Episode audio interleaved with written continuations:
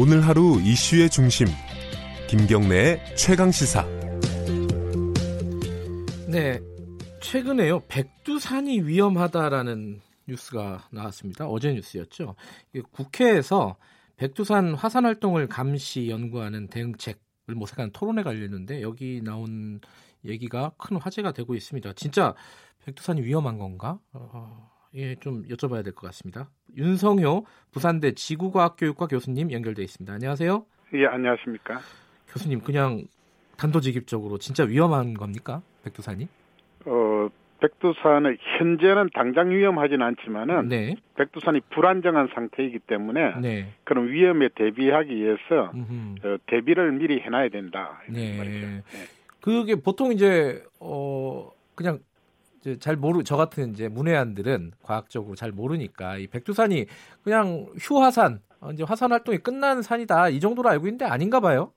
예, 지금은 이제 휴화산이라는 용어를 사용하지 않습니다. 아 그래요? 예, 음. 예, 죽은 사화산이냐 활라산이냐. 아하, 예. 예. 휴화산은 휴식을 하는 이유는 다음 분할을 하기 위해서 쉬는 거거든요. 네. 그래서 휴화산은 활라산의 범주에 들어가기 때문에 네. 이제 국제적으로 1만 년 이내에 분화한 경험을 가지고 있는 모든 화산을 어, 활라산으로 정의를 하고 예. 지구상에 한 1,650개 정도가 있습니다. 어, 이 토론에 나왔던 구체적인 어떤 단어 중에 백두산이 네. 부풀러 올랐다 이런 예. 단어가 있습니다. 이 네네. 백두산이 이렇게 분화하고 있다는 증거가 어떤 게 있습니까?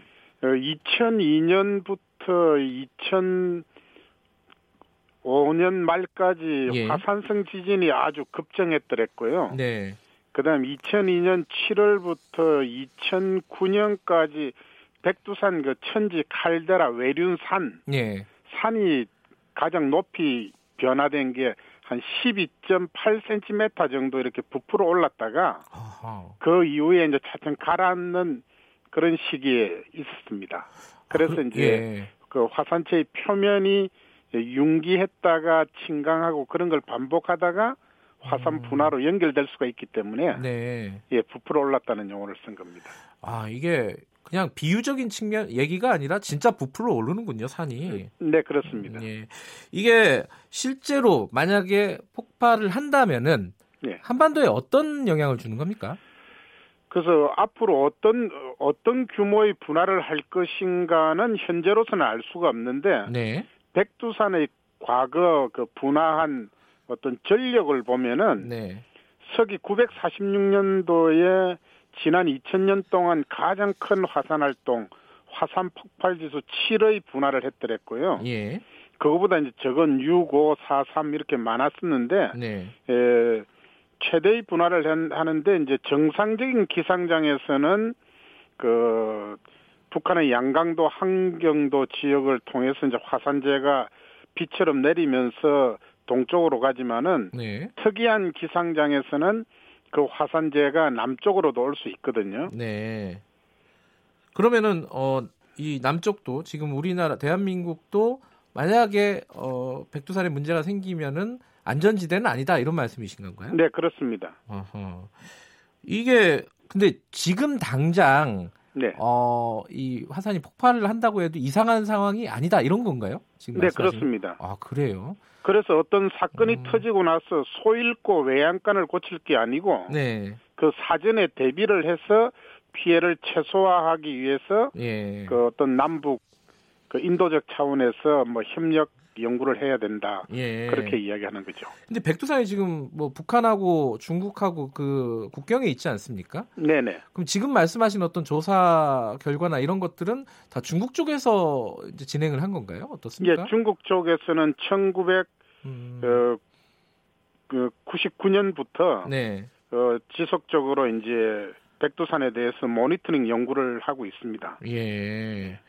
근데 아까 말씀하셨잖아요. 그 946년도에 큰 폭발이 있었다. 네네. 이거는 이제 역사적인 기록이 있는 건가요? 아니면 추정을 하는 건가요? 아, 역사적인 기록이 있었는데 그게 실제로 있었는가 없었는가에 대해서 예. 중국 측에서 그 화산재에 파묻혀 있는 나무가 약간 탄화가 되어 있는데 네. 그 탄소 동연서 연대 측정을 하니까 946년이 나왔고 아하. 그래서 어떤 과학적인 증거와 역사적인 기록이 일치하기 때문에 예. 946년 11월에서 947년 2월로 이렇게 넘어가는 겨울 동안 예, 두 차례의 굉장히 큰 화산 활동이 있었다고 이렇게 평가하고 있습니다. 근데 그때 그럼 그 화산 활동 때문에 실제로 어, 당신은 고려 시대였잖아요. 네네. 그때 인명 피해라든가 이런 게 실제로 있었던 건가요?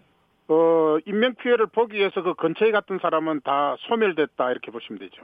아이고 그래요. 그 정도. 예, 그 당시 이제 네. 화산재가 대기 상층으로 25km 이상 올라가서 버섯 구름을 만들고 예. 그 동쪽으로 동진하는데 서쪽으로도 약 100km 이상 그 반경이 100km 정도 되는 버섯 구름이 형성되었었기 때문에 네. 예, 그 범위 내에 있는 사람들은 다 어, 사라졌다 이렇게 보시면 됩니다. 이게 그 과학적인 연구 결과로 946년이라고 하면은 예전에는 네. 속설에 발해가 이 화산 폭발 때문에 멸망을 했다 이런 속설도 있었는데 그건 아니네요, 그죠? 아니 발해는 926년에 그러니까요. 멸망이 네. 됐는데 그 발해가 멸망될 때 피를 흘리지 않고 그냥 망했어요. 예. 무혈 입성을 했다고 그란족이. 예.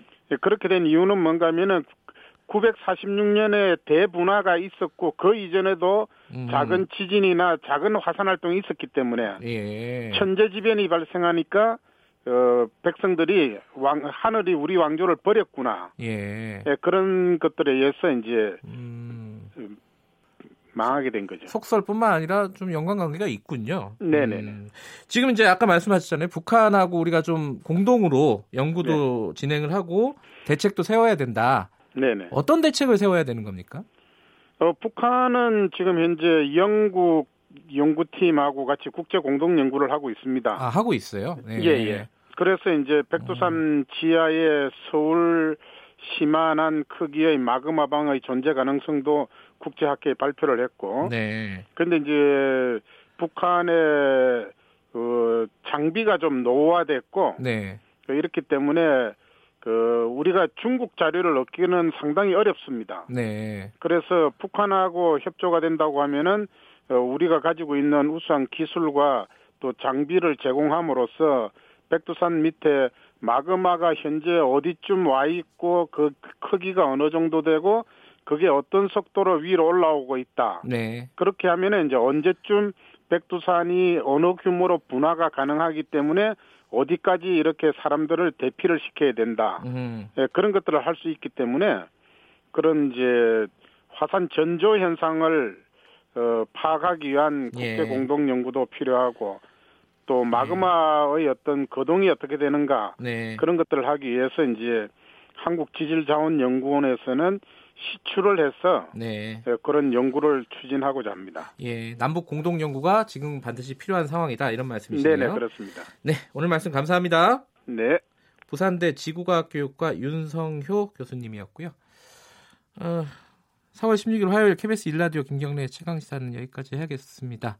문자 잠깐 읽어드릴까요? 사구공사님이 세월호 당시의 상처를 더 끄집어내는 것 같습니다. 이런 말씀을 주셨네요. 이게 참 저희들도 고민입니다. 이제 이게 세월호 사건이 보통 사건이 아니잖아요. 침몰하고 구조가 실패를 했고 진상 규명도 실패를 했습니다. 피해자가 오히려 수년 동안 욕을 먹었던 상황이죠. 이 피해자들의 한은 아마 우리가 살아가는 공간에 어, 계속 남아 있을 겁니다. 이것들을 빨리 치유하지 않으면 우리가 언제든지 부딪힐 수 있는 문제죠. 저는 지겨워도 좀 기억을 해내야 된다라고 생각하는 쪽입니다. 아, 사고공사님 말씀도 참고를 하겠습니다. 5376님이 유민 아빠가 수영여행 가실 때 김밥 싸서 드리고 싶습니다. 이런 말씀도 해주셨네요. 감사합니다. 오늘은 여기까지 하겠습니다. 저는 뉴스타파 기자 김경래였고요. 내일 아침 7시 25분 다시 돌아오겠습니다.